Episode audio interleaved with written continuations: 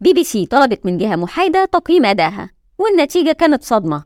التقرير قال إن أشهر وأكبر مؤسسة إعلامية عندها أزمة في الحيادية والصحفيين فيها مش فاهمين في الاقتصاد. تعالوا نشوف القصة.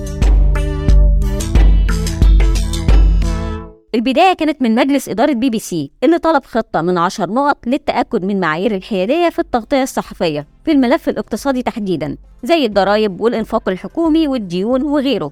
الكلام ده كان سنة 2021 واتقال إن السبب هو الانتقادات المستمرة لبي بي سي بخصوص الحيادية خصوصا بعد ما اتكشف إن الصحفي مارتن بشير كان خدع الأميرة ديانا عشان تعمل ال interview المشهور سنة 1995 واللي بسببه مارتن بشير بقى نجم.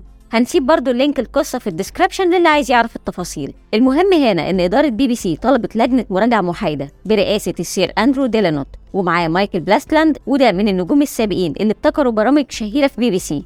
والنتيجة بقى إن بعد مراجعة 11 ألف قصة ما بين مقال وراديو وتلفزيون وحتى منشورات social media اتضح إن الصحفيين في بي بي سي مش بيفهموا في الاقتصاد. التقرير بيقول ما لقيناش أدلة على تحيزات متعمدة لكن التغطية فيها خرق لمعايير الحيادية. كمثال على كده بعض الصحفيين كانوا بيتعاملوا مع كلمة ديون على إنها حاجة سلبية وخلاص بالتالي ما بيفكروش يجيبوا رأي يشرح وجهة النظر التانية أو إن دي حاجة فيها قيل وقال. أمثلة تانية في صحفيين كتير فاكرين إن كلمة زيادة الإنفاق العام دي حاجة كويسة وإن التخفيضات الضريبية برضه لازم تكون حاجة كويسة. كمان الصحفيين كانوا بيميلوا للتغطية اللي تولع الدنيا أكتر. أما بقى في جهة الجمهور اللي متوجه له القصص دي تحديدا فكان أغلبهم مش عارفين معنى القصص ولا التقارير دي إيه أصلا ولا كان عندهم تعليق على حيادية التقارير. التقرير بيقول إن عدم فهم الصحفيين لأساسيات الاقتصاد بيخلي التغطية بتاعة الاقتصاد تبان وكأنها متحيزة سياسيا. من جهتها قالت إدارة بي بي سي إن دي أول مرة تعمل مراجعة من النوع ده وقالت إنها ماشية جد في سكة الإشراف على المحتوى عشان يبقى على المعايير التحريرية وهي ملتزمة بمبدأ الحيادية.